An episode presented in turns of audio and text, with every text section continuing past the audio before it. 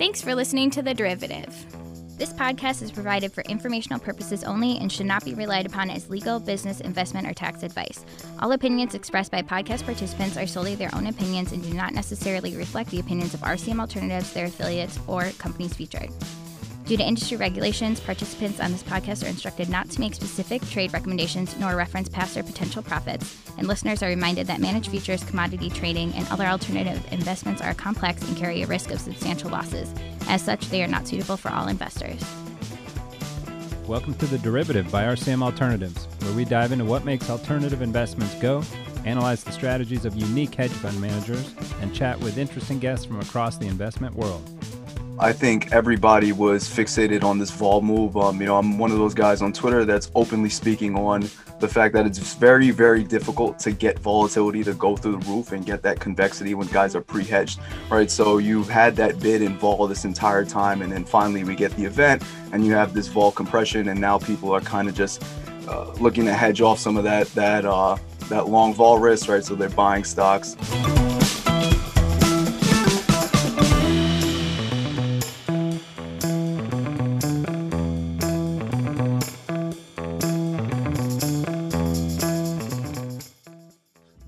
Everyone. We are here the day after the US election. Uh, I held in there watching the coverage until about 3 a.m. and then got about four hours of sleep. So if I sound or look a little disheveled, that's my excuse.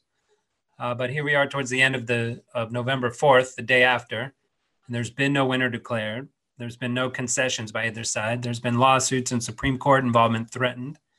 Uh, there's likely to be recounts and runoff elections. And with all that uncertainty out there, the NASDAQ is up over 5% what the f- is happening? Does the market even care who's president? What happens if a winner isn't announced for two more days? There's a lot of questions, none of which the market seems to care about. So, in today's US election WTF episode, we're joined by Matt LaViolette, founder and principal at Breakout Funds, and Kris Sidial, vice president at Ambrus Group, to talk about all these potential outcomes and the market, fallout slash reaction surrounding them. So, welcome, guys, and let's jump in.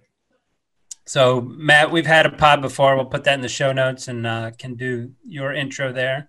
Uh, but you want to just give a super quick background on yourself and Breakout Funds?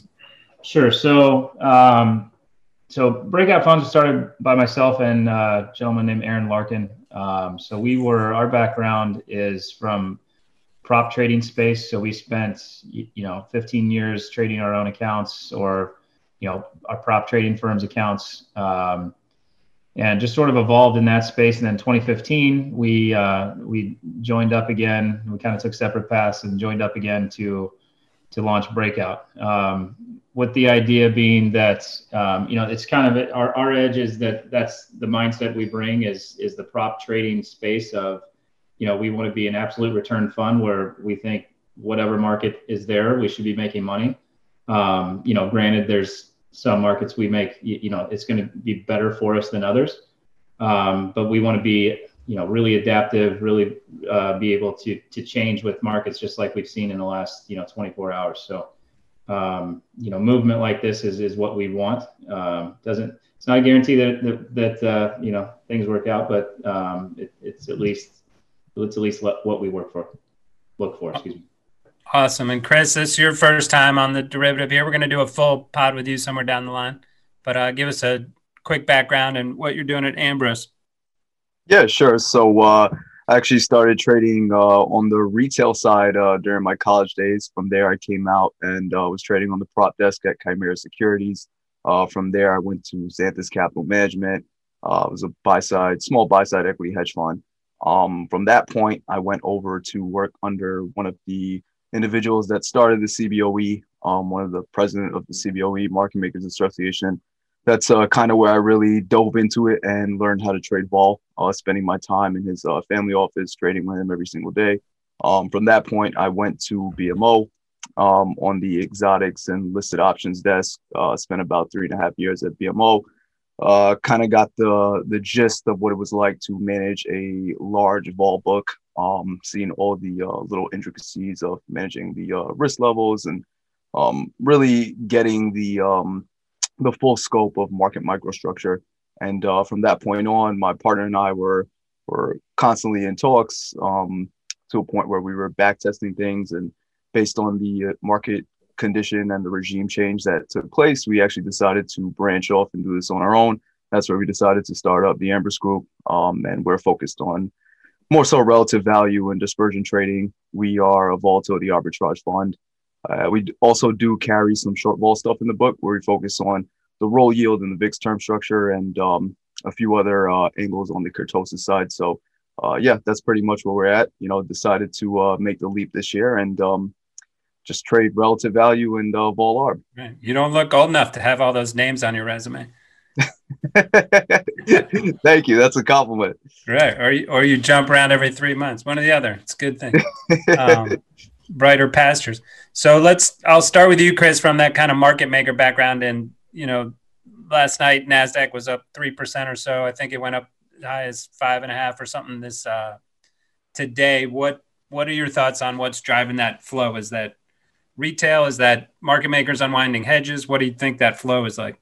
Yeah, so I think it's a little bit of both. Um, I think everybody was fixated on this vol move. Um, you know, I'm one of those guys on Twitter that's openly speaking on the fact that it's very, very difficult to get volatility to go through the roof and get that convexity when guys are pre-hedged, right? So you've had that bid in vol this entire time, and then finally we get the event, and you have this vol compression, and now people are kind of just uh, looking to hedge off some of that that uh, that long vol risk, right? So they're buying stocks. Um, so that that absolutely is, uh, you know, what you would. I, I know you had uh, the the famous uh, Jim Carson on here talking about yeah. vanna flows, but no, he's he's right. It's uh, it's a little bit of that that's taking place. Um, we're also noticing uh, on the institutional side, there definitely is a, a, bid on the institutional side. You know, I, I seen some people talking about that this was strictly retail. This is not strictly retail. We're seeing some of the more complex products, like you know, you and I were just discussing before before we started recording the uh, five-year high yield CDX that that's been tightening. Right, we, we're noticing all across the street that the actual appetite is positive, um, and the sentiment is positive, and, and and I think it's uh it's respected and it's um it's it's true. I'm buying into it as well um, because when you have this this potential administration change, right? The market right now, I think, has is pricing a 75% chance that uh, you have a Biden win. Um, couple that along with a Republican Senate, and the way how people view things is this: is that okay? Well, we're still going to get some type of stimulus, right? Because there's no way that they could not implement a part of a stimulus based on the resurgence of the virus and and everything that's taking place but on the same accord, the the issues that would take place with um, with uh, taxes and capital gains, that's going to be more of a gridlock with a a uh, a red Senate. So I think people are yeah. looking at this and and they're basically saying like, okay, well, you know, short term it's going to be good, and in the long run, the uh, the Democrats can't really mess this up in a sense. Um, and then you know, there's a few other things too when you talk about uh, the, the the capital gains changing. You also talk about potential regulations on Wall Street changing. So the fact that we avoided that blue wave per se, um, it's it's absolutely looked at as bullish, and I'm I'm kind of buying into. So that. it's like on a stock side, sell the rumor, buy the news. On a vol side, buy the rumor, sell the news. in a way, yeah. Yeah. Uh, Matt, what about what are your first knee jerk uh, reactions to last night, what you saw, and then again heading into today when you woke up? Or did, did you go to sleep?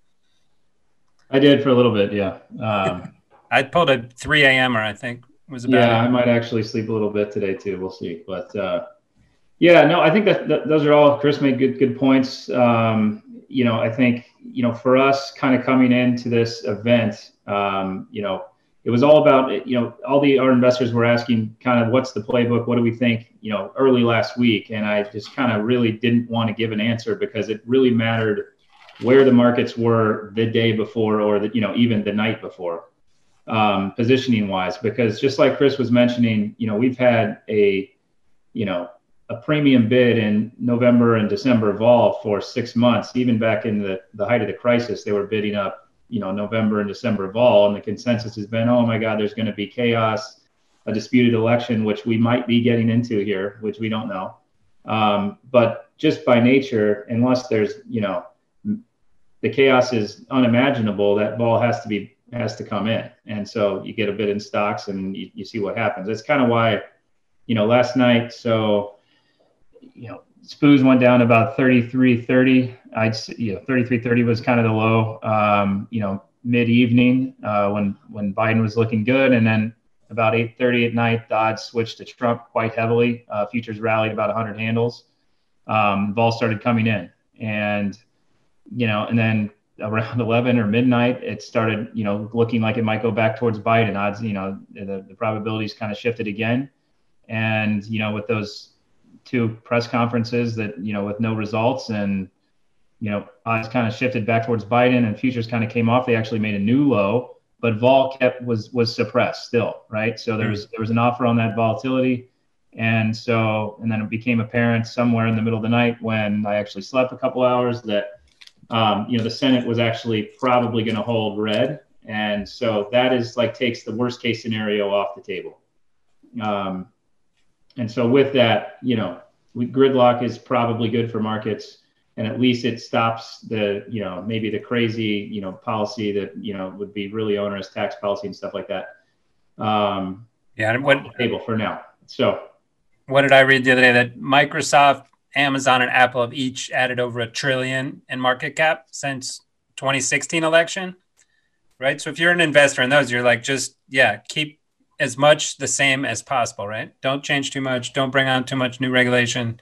We've been killing it with those. Uh, keep it going. What, yeah, I mean, big big tech is is kind of leading the show today. The rest of the you know the rest of the market's not really doing too much. Actually, breadth's negative today, um, but just those big big cap tech is is up a lot, and you know, yeah, there's probably gonna, lots of reasons for that. You know, there's they're, they're not going to maybe you know try and break them up or whatever. It, I was going to bring that up. You have uh, yeah, the Russell futures are basically flat with the Nasdaq up four and a half, which is pretty crazy spread yeah. there. Yeah. Um, so Kris, bring it back to you. What were you mentioned the uh, the CDX trades again? What were you talking about there? Yeah, yeah. So we uh we you know just going back to what we were saying before, a lot of people were talking about this is this is kind of retail frenzy buying, but it's not, you know, because on the institutional side we we noticed that tightening in the CDX and there's a few other products too that that we were noticing um just going off of some of the flow that we have from some of our coverage. Uh, it, that, talk that, that through talk that through for uh dumb futures traders like ourselves. So what what what is the institutional doing when they're tightening that CDX spread? Yeah, they're so it's using it as a risk proxy essentially. Right, essentially. So when they're tightening that uh, that CDX spread, what they are doing is they're basically um, they're basically viewing the the default risk in those high yield uh, areas as, as as less. Right, that's that's the way to put it. Um, is that when that that uh, index tightens, it's a good way to look at uh, the actual sentiment on the street in regards to default, especially when you're talking about high yield. Um, and in the IG side, uh, IG CDX2 five year was also looking uh, looking pretty uh, pretty tight. So um, yeah, on the institutional side, it's it, it was definitely looking like the flows were positive. Um, some of the coverage that we were getting, it felt like um, it felt like guys were buying into this. But you know, it kind of leads into a really good point too, because this this isn't finished. Uh, and as much as as as we kind of feel like okay, this is kind of done, um, you know, you still have a chance where Trump could maybe come out of nowhere and, and, and take this. And that could offer a shell shock effect where guys were already starting to pre-position and then now, okay, everything changes and then that could add to, you know, excess volatility. So right. it, it's Although it seems hard to imagine there'd be a huge sell-off, even if that changed. It seems like the whole play was just focus on the Senate, not the president. Right, right. It, it absolutely felt that way. Um, you know, I think I think the way how investors are looking at it is they were kind of balancing off two sides and seeing the extremes that could come from it. And once you kind of avoided that uh, scenario where you just have a blue wave that's coming out of nowhere, and now that that's in the back burner, well, it's a little more of a risk on sense where guys are like, okay, we're we're willing to actually buy into this. And you know, I, again, I think there will be some sort of added fiscal spending under a um under a Biden administration. I think based on where the economy is right now, you won't see too much gridlock as what the media is portraying for the um, you know the uh, Republican Senate. I think there'll be more understanding. I'm, I'm not saying they're going to go and spend as much as you know if you, if you had a, a blue wave, but I do think that in the midst of a pandemic, they'll be a little more lenient on that front. But what they won't be lenient to is some of the capital gains taxation, some of the regulations on Wall Street, some of the um, the tax increases, and that's good, right? Uh, I mean, we look at how we performed um, in the last four years prior to COVID. if you were invested in the market, you made money, right? It was very difficult for you not to make money. So I think people have that in the back of their heads and they're thinking, okay, well, you couple that with the fact that you have a potential a potential vaccine on the way, right? Um, there's a few other uh, pinpoint areas that's coming up where people could look at this and say, yeah, I, am I'm willing to take the risk and, and buy equities here. Yeah, it seems to me though that 75% seems still too low. Like once they just called Wisconsin, it seems to me that at least on the presidential side, that should be a little higher. But they just called Michigan while he was talking there. Uh, oh, really? Oh. For Biden? For Biden, yeah. So yeah. I mean, right now, obviously, the game is Arizona. If Arizona doesn't flip to Trump, then it's sort of over. Um, but if Arizona flips to Trump, Trump can win without Michigan or Wisconsin. So he's got to hold Pennsylvania yeah. yeah. and get Nevada. Yeah. So for us on the kind of the entering this event, we kind of thought this was just that, just a trading event, um, not really the big, you know, what really matters. What really matters is the Fed. The Fed's tomorrow.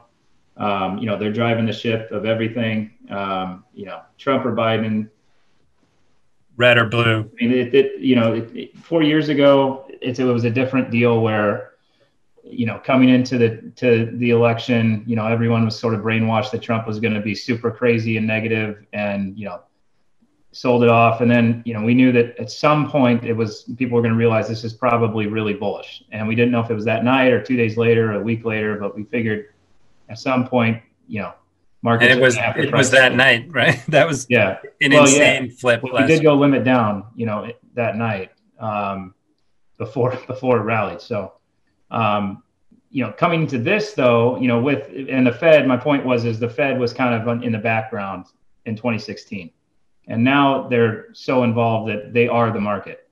Um, you know, with with COVID and everything, the liquidity that's been pumped in Right, um, quite literally buying corporate bonds directly and they're doing everything. Into and ETF. They're, they're, past the point of slowing down and they can only go do more. And, you know, to, to the point, to the, to the extent where the negative, the outcome of the election was negative, it just means more is coming. And, you know, so say we got that blue Senate and, and Biden, and we know it for sure by now. Yeah, markets probably would have sold off last night but I would I would say by now or even you know by tomorrow's Fed announcement they re- they would have recovered and we'd probably be trading the same prices. So you know that that to me is the real game and what they're going to say tomorrow. And you know if the we've taken the worst case scenario off the table. So Senate if Senate holds you know Republican, you, and I don't see right now anything bearish out there unless it's just a trading event. So do you think the Fed would actively be like buying and holding the markets up at those levels? Or you're just saying investors would come in it, you know, if it's down and we probably would end up at the same levels? Well, I mean, what's the point in getting out of stocks or, or anything if, if they go off 10% and they come in and save the day? I mean, I think you yeah. can stomach a 10% drawdown. So, I mean, I think that's that's what the mindset is, and so you lever up, and I mean, that's not what we're doing, just to yeah. say, but um, that's just I think that's what you know participants are doing, and they, they feel very comfortable being long because they know that um, you know someone's coming to save the day if they if they're dead wrong. Now, who does either of you any insight on who Biden would likely appoint as Fed chair, um, and what that might do? It's way too far out for me. Yeah, that's, that's above my pay grade. but right, I, that's interesting to consider, right? If that changes that dynamic, you know, if you got someone super hawkish in there, but I, yeah, yeah. it doesn't I mean, seem okay, like. I, my one opinion there would be that I think you could take someone. It's more likely that with a Biden Fed chair, you're going to get someone more on the MMT side, where it's just full out money printing and really no regard to anything else. And which you know that's their theory that it's if you have the reserve currency, you can do that. And, you know, I think that might be the road we're going down regardless. Yeah. So we'll see. I mean, that's what two, that's two years away, I think. So the, um, yeah, we'll see on that. The, so speaking of currencies was any, seems like currencies were a nothing. Gold was a nothing. So it seemed as our, our bonds were moving, rates were moving a little bit, but everything tangential to that was kind of, you know, not moving at all. Well, early, you know, early in the returns last night, the dollar did get relatively strong. You know, the yen came off quite a bit, the euro came off quite a bit, um, but then recovered, you know, by by midnight. And is sort of stuck right here. You're right. It's not really doing anything. Um, Chris, I don't know if you guys touch currencies too much, but you know, yeah, we, relatively nothing going on there. Yeah, so we uh we don't really play in that space. Um, one thing that we do monitor is the uh the cross correlation between certain assets, right? So um one thing that we noticed today, obviously, you had that that surge in bonds and and uh, surge in equities, and it's just more confirmation to us that these two asset classes are no longer acting in the same sense that they initially were right? So you have investors who are now in 60 40 portfolios and and i actually tweeted this. I was curious. I was like i wonder how these investors are actually looking at their portfolios if they're looking at this and they're like wow you know this is this is doing really well right? But when you actually need it to do what it was meant to do right it's not going to be there. As we've seen in the whole covid situation where you had equities down bonds down gold down the the correlations just didn't hold.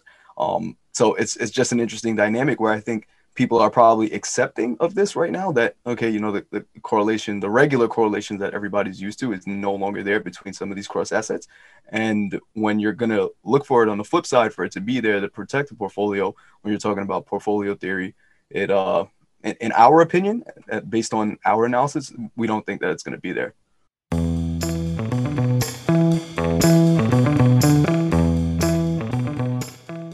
question for you, Jeff. I'm going to be the interviewer here. I got a question for. You. Yeah, hit it. All right, so this is one thing I've been talking about with investors and everybody since you know May and June when we kind of came off the lows and and markets kind of recovered with all the. My answer is going to be four. Huh? Go ahead, finish the question. yeah.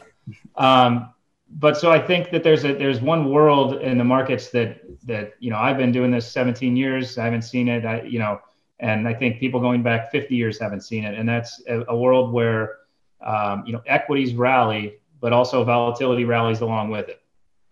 And you know, I think that's that's actually what was driving all of that rally in the summer when everyone was like, "Oh, this is crazy," and I was like, yeah, "No, we're going to a new world where volatility is high, but also equities keep moving higher, and they're going to move all over the place. You're going to have crazy two-week periods where it comes off a lot, but then it's going to go higher quickly. Um, you know, systems and I, you know, billions and billions and billions, if not a trillion, are of, of dollars are managed based on the one fact that volatility comes down when equities go up, right? And kind of what you saw in the last day, but still, you know, we're trading at 28 VIX right now, 29.50. Yeah. And, you know, that's a huge number compared to what we've seen, you know, even the any time in the last 10 years. So um, just curious your thoughts there. I mean, that's, you know, that that's a world where equities, even if the underlying economy is total shit, SPOOs can trade 7,000. And, you know, especially if we go to this MMT world, where we're talking about the new Fed chair in a couple of years or something like that. Yeah. Yeah. I'll, I was going to ask Kris that someone similar too. So we'll let Kris jump on that grenade first.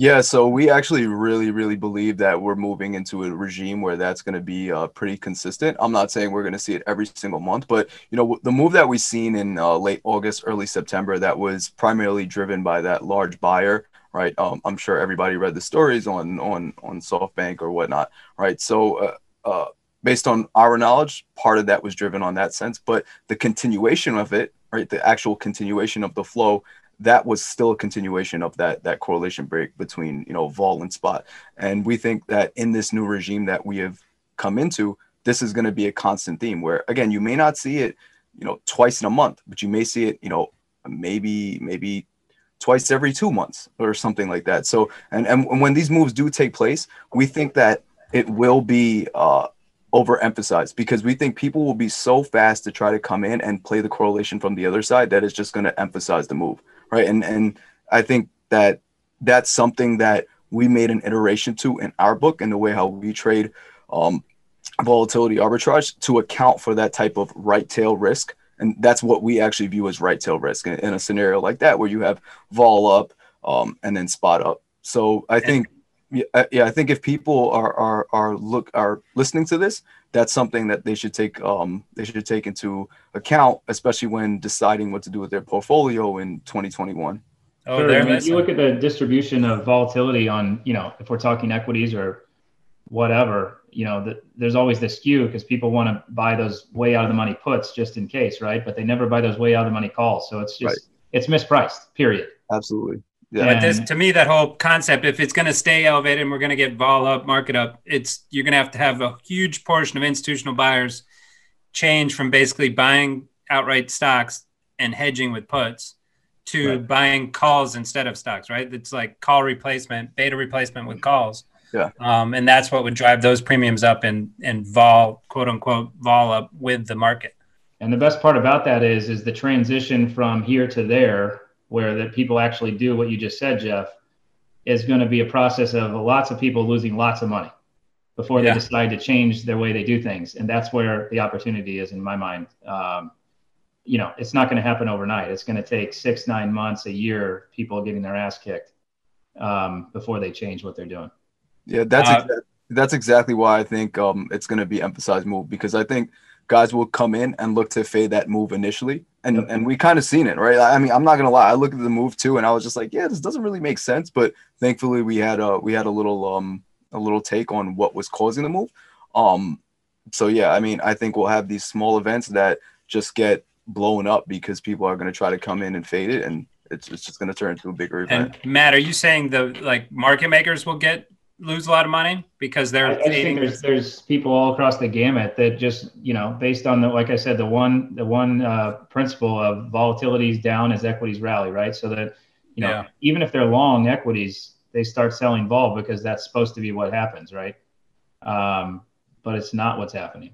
It happens sometimes but it's you know it's it's it's not what we saw all summer. And you know we saw you know best case 26 VIX in the last you know since you know since this crisis here in, of, of COVID. So um, you know And- we would we had lots of years recently that if I would have prayed for 26 VIX and we can't even get there on the downside now. Right. Let's talk to that a little, Kris. What are you seeing in the in the VIX curve? It looks like December now is bumped up, so it's like right there was a October hump, then there was a November hump, and now I pulled it up today on, uh, and it looks like there's a December hump. Yeah, yeah. So now we went And into Nova's at 2860 and Dees is at 2910. Not huge, but then the whole rest of the curves in backwardation. Yeah, so the the uh, the front part of the curve is now actually in contango after uh, last night. I'm I'm pretty sure it was in backwardation uh, as Yeah. of last night. Um, uh, but yeah, it's on one of those 10 screens behind you. yeah, but yeah, but so we- we're noticing uh, we're noticing that I it, December vols is actually something we've been a little bit outspoken to. We think some of the election risks should have been um, focused on December vols uh, for a few reasons on a few particular sectors. So um, thankfully we started playing December vols a little bit earlier, so it's kind of a little bit of a free play for us at, at this level. Um, but you know, I I would anticipate those vols to come in a little bit more. You kind of need a you kind of need the market to compress the vols a little bit more, kind of get a little complacent, and then you'll have that left tail event take place if it's a left tail event. Um, but as of right now, as to where we're going, uh, it, it's looking like investors are more so uh, risk on, and you'll see a little bit of a continuation in vol compression unless something comes out the woodwork. And what do you what do you think will move us off that you know that curve in backwardation back to a more normal contango? Like Yes. it's got to get compressed, totally reset back to normal. Yeah, I, I, I mean, not not absolute obliteration, but I, I would think you know you would need VIX somewhere around like 25 ish. Um, if I'm giving a level like that, you would need VVIX down a little bit more. Um, I would want to see a little bit more complacency. Um, And for Actual- a period of time, right? Not just for a few days, but like sit there. Right, right, exactly, exactly. Yeah, not not just because we've been getting that those uh, few days type of moves, right? We've been having those where VIX does this, um, and then it's it, it got a little bit sticky coming into the election time, um, which was obviously people are going to be bid on. But no, we would like to see a little bit more complacency. Um, and as I was saying before, there's a few sectors that we're we're looking at, particularly for the holiday season, where we actually think that there will be a good amount of dispersion, and then there'll be an area to actually capture some of this uh, volatility arbitrage on a sector base. Can you share some of those sectors? What, what Yeah, you're yeah. thinking? Yeah. Yeah, absolutely. So we uh we we've been outspoken on the uh the banking sector. We think that there's going to be relative weakness in that sector. We actually think relative weakness in the oil sector. Right, you had a lot of these oil names that were um kind of on the brink of uh, of bankruptcy, but Yeah, we got Zoom that we're on here is worth more than Exxon now, right? yeah, yeah, that's a crazy stat. Insane. All right. So a lot of these uh, a lot of these oil companies were were almost bankrupt, but they were kind of waiting for this um this election time to actually figure out who would, if there would be an administration change. And now that there is, we think that you'll start to see some more of those filings pop up. But the main sector that we're actually really interested in is uh, is XRT, the retail sector.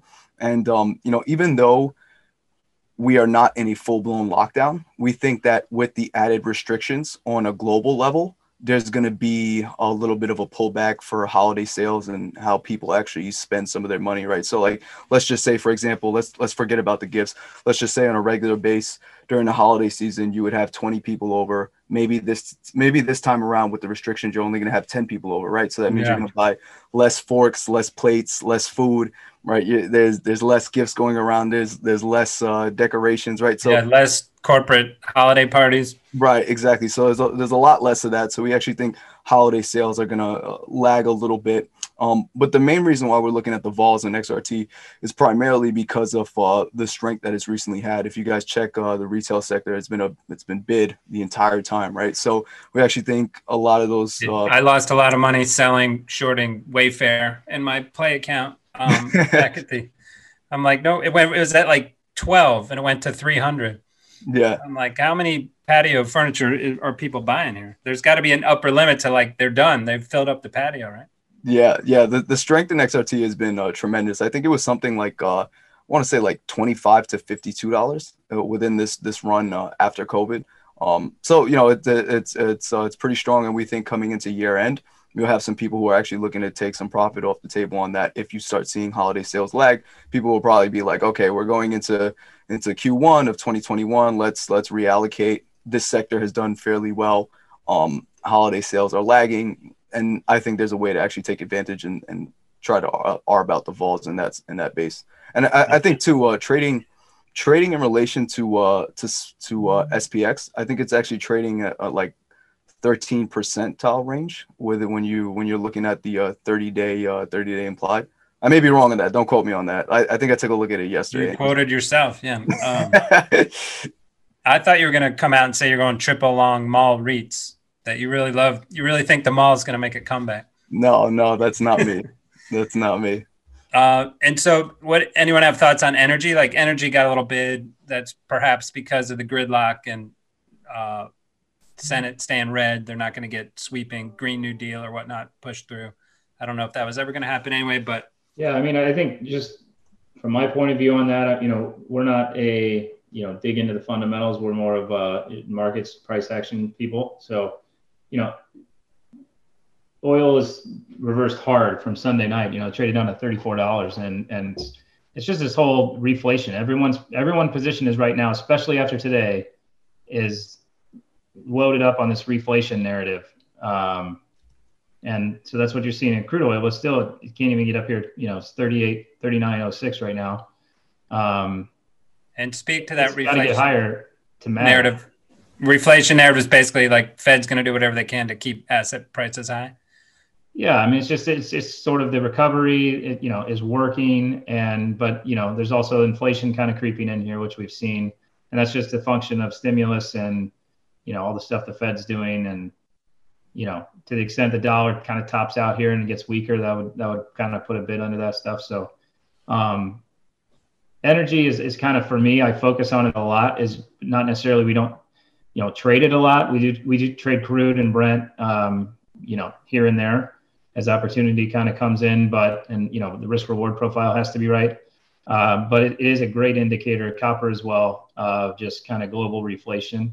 And it's just a vote. You know, we put it in kind of our you know our cocktail of what our decision making process is. And uh, it's uh, you know it's a vote but it's a significant vote for us. Good. I like the vote talk on the day after the election. You're supposed to say you put it into your voting machine right? Yeah there you go. Um yeah and i mean to think that that was a couple months ago at negative 37 right? Or even i can't remember even before that move it was at like 14 or something right yeah, um, was it like forty-one dollars, and then fine, you know, you know, we were we were heavily on the deflation side early spring and and uh, you know just wouldn't break forty one dollars and finally it did and you know we actually took took it off in the low thirties and and then there it went to zero and beyond right so Uh, there might be a little. Uh, I was hearing a little bit of like Biden's probably better to get uh, infrastructure done. Both sides have signaled they kind of want that done, um, and it could be a little bit of stimulus as well. For sure. Yeah, I mean, I think whoever you know, I, I assume it's Biden at this point. Um, but I think either side, stimulus is coming, infrastructure is coming. Um, they're not going to stop at this point. Uh, and then grains are at yearly highs too. So I, I reached out to some of our guys on our ag side. They're like, no, it's because there's El Nino and there's drought in Brazil and Argentina. Um, no election correlation there, but I'm like, maybe, um, maybe ethanol remains remains in in play.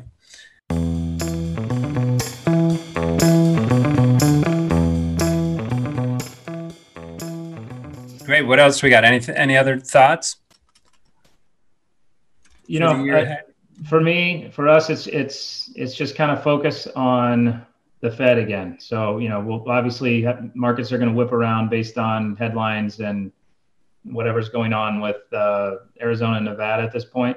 Um, you know, one way or the other, but the markets are where they are. You know, we rallied quite a bit today in the S and P's and Nasdaq. Um, I don't think you know like we said at the beginning, we took the bet, the worst case scenario off the table. So, you know, even if it flips to Trump, I would say that's more bullish than this now. So, um, as far yeah. as the trading event goes, it's hard. It's hard to be short this market right now. I think you also, to me, you took off right. There was a big worry. Chicago here, they're boarding up stores on Michigan Avenue, and there was some social unrest worries that there are going to be riots and and whatnot, which still could come, but it seems like that it's been rather uh, tame, I guess, because no one's no one's felt like the loser yet, so nobody wants to. Did they have the bridges up last night? I don't know that, but I know I know people were that was bubbling up in my local conversations of like, are you going out of town for the election night? Yeah. Like, yeah. no, what do you mean? Like, well, could get ugly. Yeah. Um, Kris, were you going to win? I was going to ask one more thing, Matt, on, on the Fed of what, or both of you, just what are your thoughts on their, um, basically they're out of bullets. I don't think they're anywhere close to out of bullets. Okay. I, I, all right. I'm on the other side of that one, Matt. I'm, I'm gonna, yeah. I'm gonna be on the other side. Yeah, no, I, uh, I actually think that they, um, you know, I, I can't see.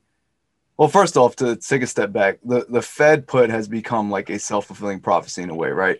Um, markets hear that the, the Fed is behind something and it's a self fulfilling prophecy where they jump in and they actually they, they buy with it. Um, but in regards to what the Fed could actually implement, I find it very difficult to see what else they could do. I mean, I, I, I know that the next move is coming in and buying equities with rates being so low where they're already at. I can't see uh, much more being done in regards of yield curve control. I just I just can't see it. It's, it's something that I personally can't imagine. And I think this boils down to the actual sentiment of the investor belief in the Fed. And what I mean by that is that if you see a scenario where the Fed is buying and the markets are actually pulling back on it, I think it's going to reaffirm the lack of belief for current investors and the sentiment will, will shift at that point. Now, I have no idea if that's going to happen in the next, you know, year or two years or when it's going to happen. But I think with rates being so low, it's very difficult for the Fed to do much else. I mean, they're going to have to come in and support equities, but if they jump in and support equities, I mean, what are they going to do? Buy up all the, the the the, equities that are out there, right? It has yeah. to be. you you have to have that that consumer sentiment, um, that that belief in the Fed. That, or they'll just buy, a, you know, lever it up and calls on the big tech names. And I should qualify this. I think that there's I don't know that whatever they're going to do is going to work. Yeah. But I think they're going to try if they right. they'll do whatever they. Yeah. So I mean, it's just and, and, to my and that's what I mean by that. They're yeah. they're going to try and they'll fire every bullet, every everything they can think of if they have to. I agree with uh, that. It just means the dollar goes down. You know, the dollar's still way up here compared to even a few years ago. So they could devalue this dollar, you know, a lot before we even get to a point where people are starting to question what's going on. But the um, trick there is Europe and Japan, everyone else is trying to devalue their currency, right? So right. how do you how do you all do it at the same time? Whoever goes biggest and, and first, right? So yeah. Um, you know, Europe, it's it's a hard deal for them to get that done. Um, you know, they don't have the, you know, the, the, they're talking about those euro bonds, but I mean, it's been nine months of talk or even longer, and they can't get anything done over there. So, I mean, they, we can devalue a dollar with anybody. So, um, we'll see. I mean, that's that's the kind of the whole point. If if the, in the in the event that bad stuff happens, they're going to do something else. I mean, we know that's going to happen. Uh, now, when they started the QE pr- program 12 years ago, or you know, 2010 and, and beyond, you know, actually rates went higher because people were sold into the Fed, like Kris was kind of mentioning that maybe that's not going to work. But it's just sort of a, you know, it's another vote to devalue dollar and asset prices go higher, or at least have more of a bid than they would. Um, I don't necessarily think it adds to liquidity like everybody says because it kind of just gets sopped up in the system. Um, you kind of need these stimulus packages out of Congress to get real liquidity out into the real world. Um, and from an administration standpoint, you could maybe argue the current Trump administration was keep stock prices high at all costs. New administration might have a different mandate for the Fed, right? Of like, no, we want you to focus more on unemployment or right. or something that that. So that could change the the dynamic a bit. But yeah, my personal Biden, opinion is Biden administration definitely is not going to view the market is their report guard like the like Trump did. So yeah, but to me, the Fed's kind of acting independently of that anyway, and just you know is being strings pulled by Goldman and all the rest of the the true puppet masters, and that's what's going to continue no matter who's who's leading. Um, final thoughts. Anyone got any thoughts on Bitcoin back up to five year highs? Not, uh, not five year highs, two year highs, whatever it was. It's 19. It's back to 13 now. I think it was at 5,000 in March. I I think uh, I'm I'm not a Bitcoin investor or a Bitcoin trader, so that's just this uh, disclaimer out there. Um, but I think Bitcoin will have its day where it, it has a, a secondary rally. Um, I could see that, and it could come on on the Fed actually mishandling the dollar on their part. Um, so I, I, I think Bitcoin is one of those things where, in the long run, uh, I, I, could see it actually making a, a move over its highs. Now, again, disclaimer: not a Bitcoin trader. I'm just going off of uh, off of some of the potential that I see. You, I, yeah. you, you got to own a little bit just in case it does go to 500. Exactly what I was just going to say. I'm yeah. not a Bitcoin guy at all. Um, me neither, but I but I Bitcoin. Just me too. yeah. Um, um, I, I, you know, I think the one thing I'll say about the Bitcoin move recently is that it sort of has decoupled from the dollar weakness or the dollar strength. I guess you know we've had some, you know, in the last six weeks the dollar is, you know, grinded higher. It's been a range, but moved higher a little bit, which has kind of held gold down a little bit. And you know, Bitcoin kind of, you know, that correlation kind of went away, um, and it started catching a bid and kind of moved up against that correlation that you would have expected. And in turn, you've kind of seen gold catch a little bit of a bid. It's only up, you know, maybe a percent, percent and a half since the lows down there uh, a few weeks ago. But the volatility inside of gold has really come in, and that's, you know, as we were talking about that that volatility and price of an asset relationship. I think it's uh, what Bitcoin has done here is is kind of pulled the curtain back on what's probably going to happen in gold here um, soon. So Bitcoin is like Bitcoin is like vol itself, right? It carries a, a very attractive convexity profile. So I mean, if you're a vol trader, I could absolutely see why you would be attracted to something like that. Yeah, um, you are a vol trader. uh, let's finish up with just you know what would shock each of you most, like personally, um, over the next two days, and then next year, uh, and what would shock what you think would shock the market most, or if that's the same thing or different things. Matt, you want to go first? Sure. Um, I don't know what would shock me the most because I feel like in the last 15 years, you've seen anything, anytime you think something's going to happen, the exact opposite major, you know. Yeah. Um, you know, obviously at this point, the, the, major shock would be if Trump came back and won this thing. Um, but again, it's going from slightly bullish event to a really bullish event. So, you know, I don't think the, the market's not going to fall out of the bed on that. Now, if the, the path to get there, where there's, you know, a big fight or, you know, a, a really a six week long drawn out past Christmas fight in the courts in the Supreme Court about, you know, we don't know who the leader is or they're both claiming victory. I think that could be really bad.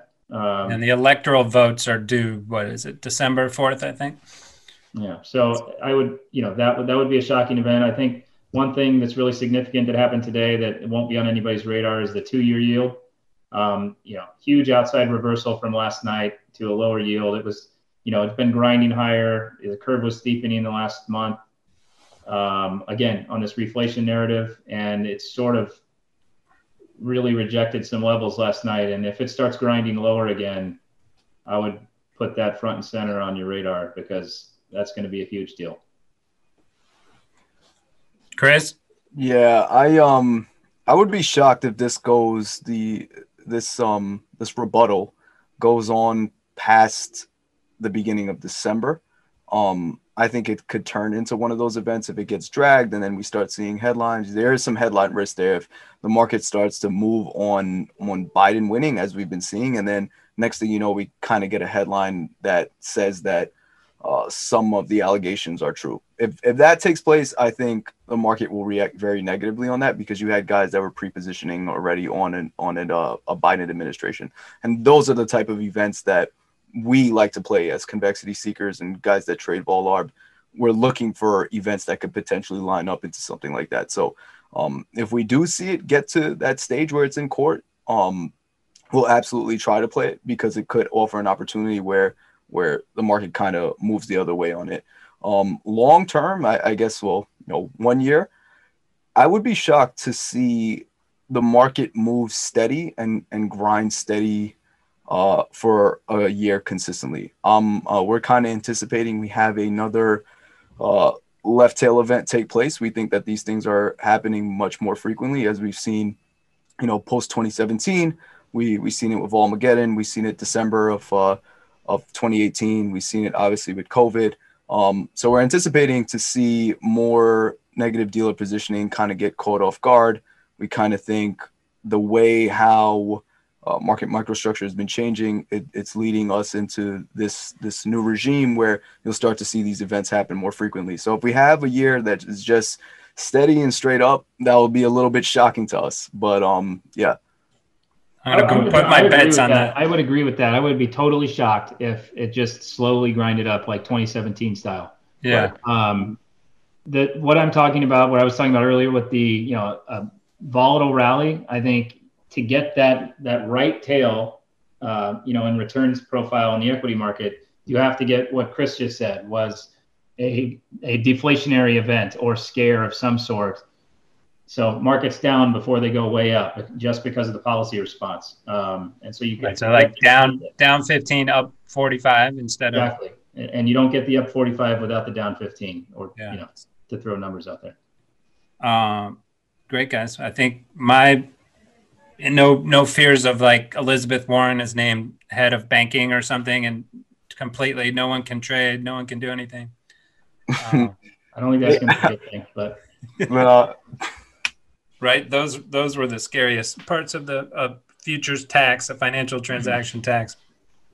Uh, at least we had the fair tax got defeated here in uh, Illinois. Yeah. All right, guys, it's been fun. Um, we'll put up your contact info out on the pod notes, and uh, we'll talk to you both soon. All right. Thanks, guys. It was All a right. pleasure, Thank you. Thank you so much for having me. Yep.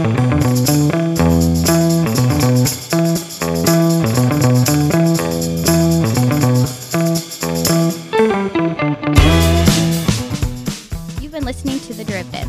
Links from this episode will be in the episode description of this channel. Follow us on Twitter at RCMAlt and visit our website to read our blog or subscribe to our newsletter at rcmalt.com. If you liked our show, introduce a friend and show them how to subscribe. And be sure to leave comments. We'd love to hear from you.